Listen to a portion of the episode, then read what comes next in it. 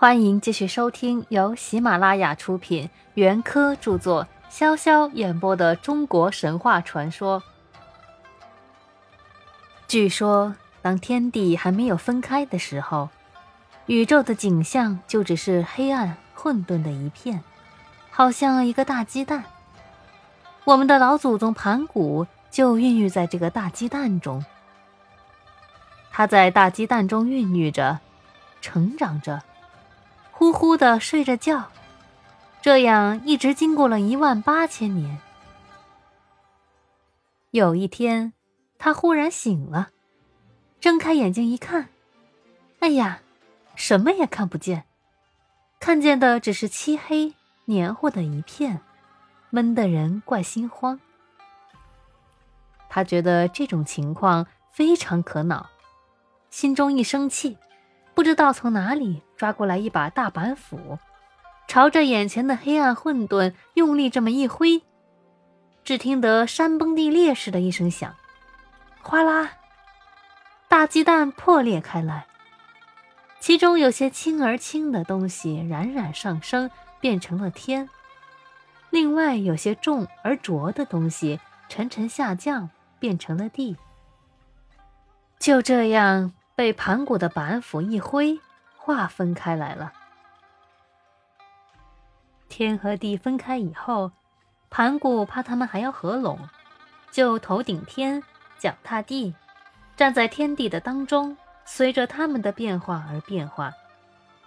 天每天升高一丈，地每天加厚一丈，盘古的身子也每天增加一丈。这样又过了一万八千年，天升得极高了，地也变得极厚了，盘古的身子也长得极长了。盘古的身子究竟有多长呢？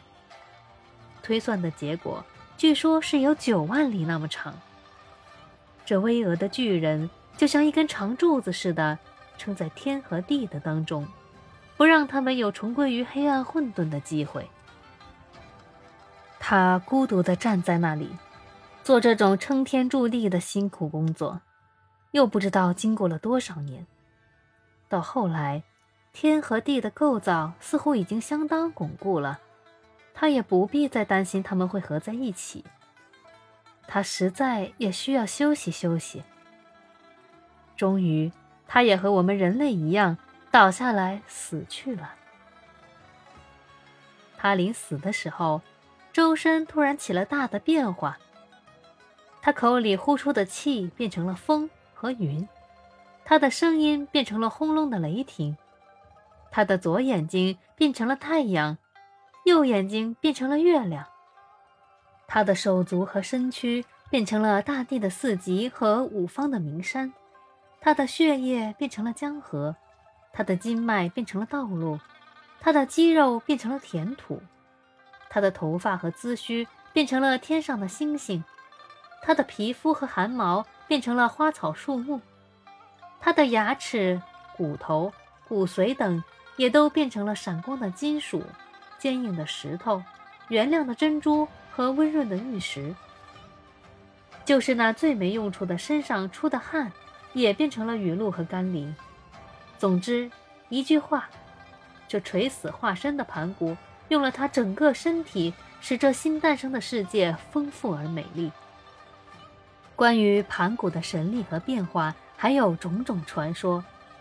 有说他哭泣流下来的眼泪就成了江河，他吐出的气就成为长风，发出的声音就变作雷鸣，眼睛的闪光就成了闪电。又有说他一欢喜就是丽日晴天。一恼怒，天空中就布满了重重的乌云。更还有特异的技术，说盘古乃是龙头蛇身，一吸气就成为风雨，一吹气又来了雷电。睁开眼睛就是白天，闭上眼睛就变成黑夜。形貌和本领几乎和《山海经》里所记述的中山的烛龙神完全相同。尽管有这些不同的技术。但有一点却是相同的，就是人们对于开天辟地的老祖宗盘古的尊崇和推尊。所以，传说南海有绵延三百里的盘古墓，用来追葬他的魂魄。如果真要埋葬他的身躯，这坟墓当然是太过渺小了。又有盘古国，一国的人都以盘古为姓，等等。今天的演播到这里就结束了，我们下期再见。